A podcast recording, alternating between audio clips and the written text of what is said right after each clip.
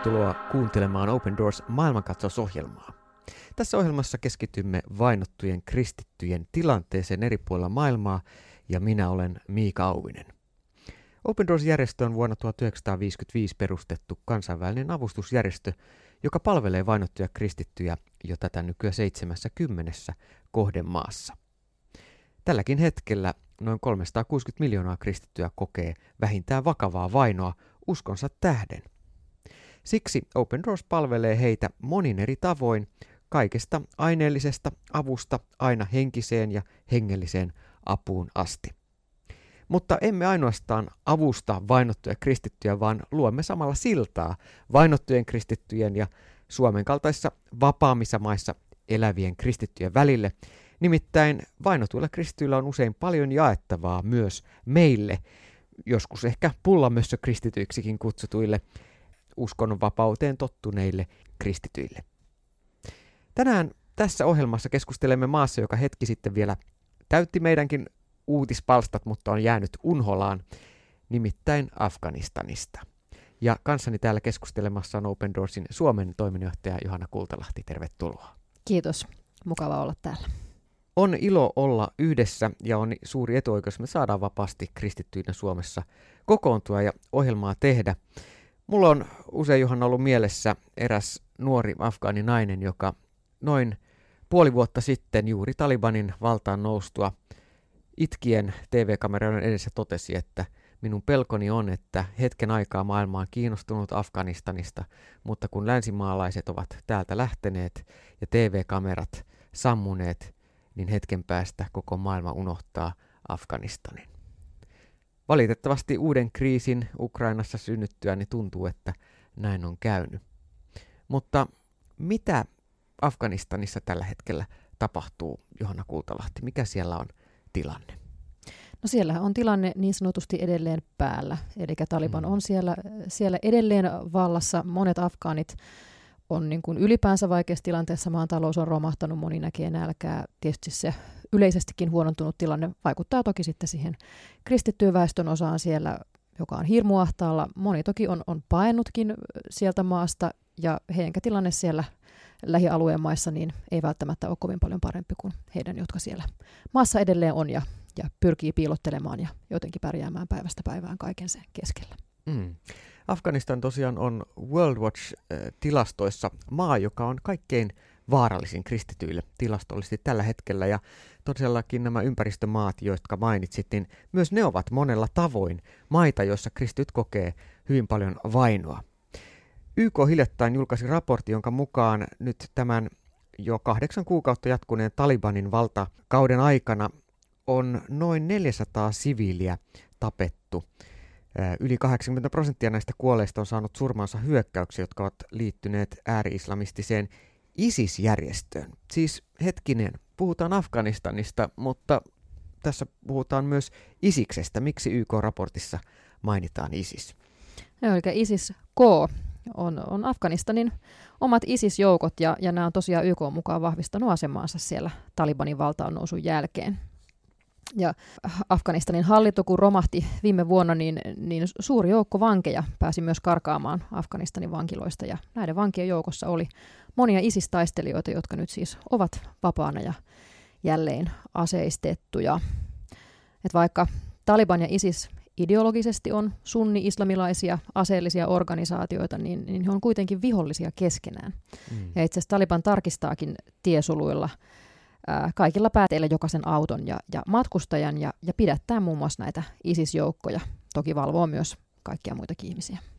Niin, t- todellakin ähm, rauha ei ole Talibaninkaan myötä palannut maahan, vaikka toki moni tavallinen afgaani ajattelee, että että rauha Talibanin alla on parempi kuin jatkuva epäsorto Talibanin harjoittaessa terrorismia.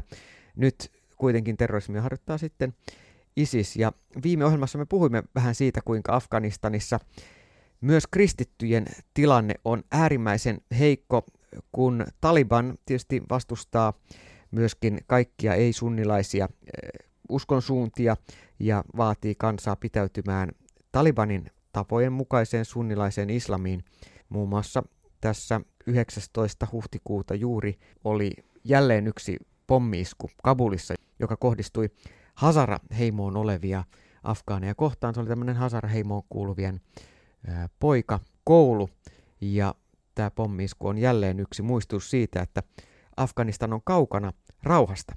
Mutta siellä edelleen on muutamia satoja, ehkä jopa muutamia tuhansia kristittyjä, jotka elää Afganistanissa ja viime ohjelmassa totesimme, että se on aika vaikea kristittynä ikään kuin tuommoisessa yhteisössä kulttuurissa elää täysin huomaamatta.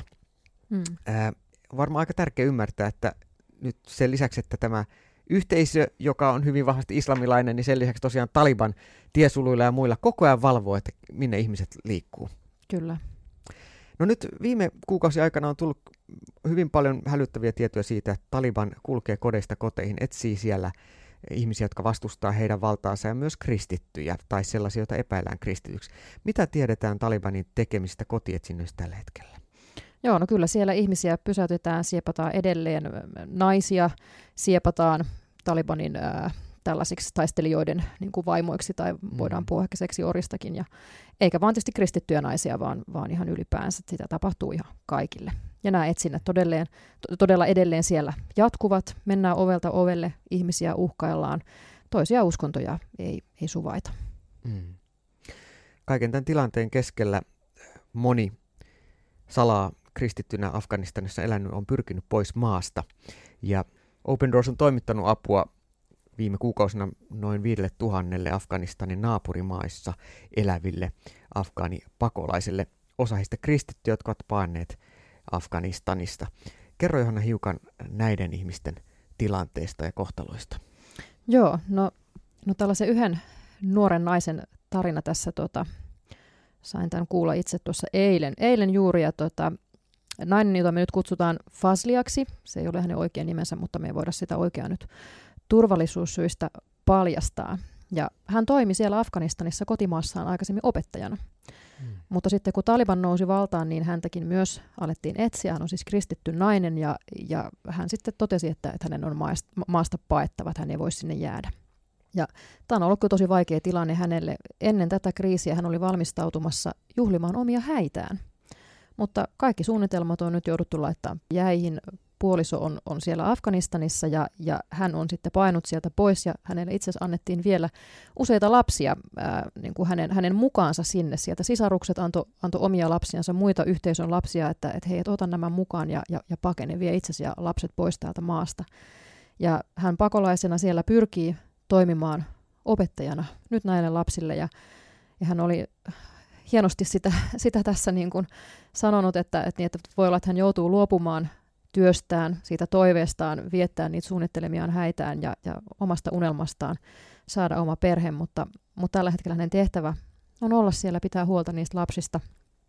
Ja näin hän, hän tosiaan sanoi, että tiedän, että, että olen tehnyt oikean ratkaisun, mutta en tiedä, miten oma tarinani tulee päättymään. Mm. Aika rankka juttu. Mm. Faslia kiteyttää hyvin, että on tehnyt oikean päätöksen, mutta ei tiedä, mitä se hänen oman elämänsä kannalta tarkoittaa. Mm. Mikä auttaa Faslia jaksamaan ja millä tavalla hänen kaltaisia ja häntä ja muita pystytään auttamaan? No hän tietysti on sitä sanonut, että se hänen oma uskonsa, uskonsa Jumalaan on, on hirmu tärkeä näissä olosuhteissa. Auttaa jaksamaan, antaa voimia sinne epävarmuuden keskelle. Että näiden lastenkin kanssa hän on laulunut siellä hengellisiä lauluja ja, ja myös niin kuin heidän kanssaan sitten jakanut, jakanut tätä omaa uskoa. Eli Afganistanin naapurimaassa on nyt koolla nuorista lapsista koostuva kristillinen seurakunta, jota vetää itsekin kristittynä Afganistanista pakenemaan joutumat nuori opettajanainen Faslia. Mm. Aika hienoa, että me saamme tällä tavalla olla tukemassa ihan tällaista joukkoa, jotka todella tarvii meidän, meidän apua. Ää, mulle tulee tästä mieleen nämä muutkin Afganistanista lähimaihin paineet, joita Open Doors tällä hetkellä tukee ja kohtaa – muun muassa erässä rakennuksessa meidän yhteyshenkilö kävi tapaamassa hyvin vaatimattomissa olosuhteissa eläviä afgaanipakolaisia. Nämä ilman lämmityslaitetta tai takkaa olevassa hyvin kylmässä tämmöisessä kerrostalohökkelissä tavatut afgaanihenkilöt kertoi oman tarinansa. Siellä oli yksi lääkäri, toinen oli kirurgi ja kolmas laulaja. näistä miehistä ja sitten useampi afgaani nainen, jotka tarjosi lämpimää teetä ja leivonnaisia näille meidän yhteistyökumppaneille tuolla paikalla.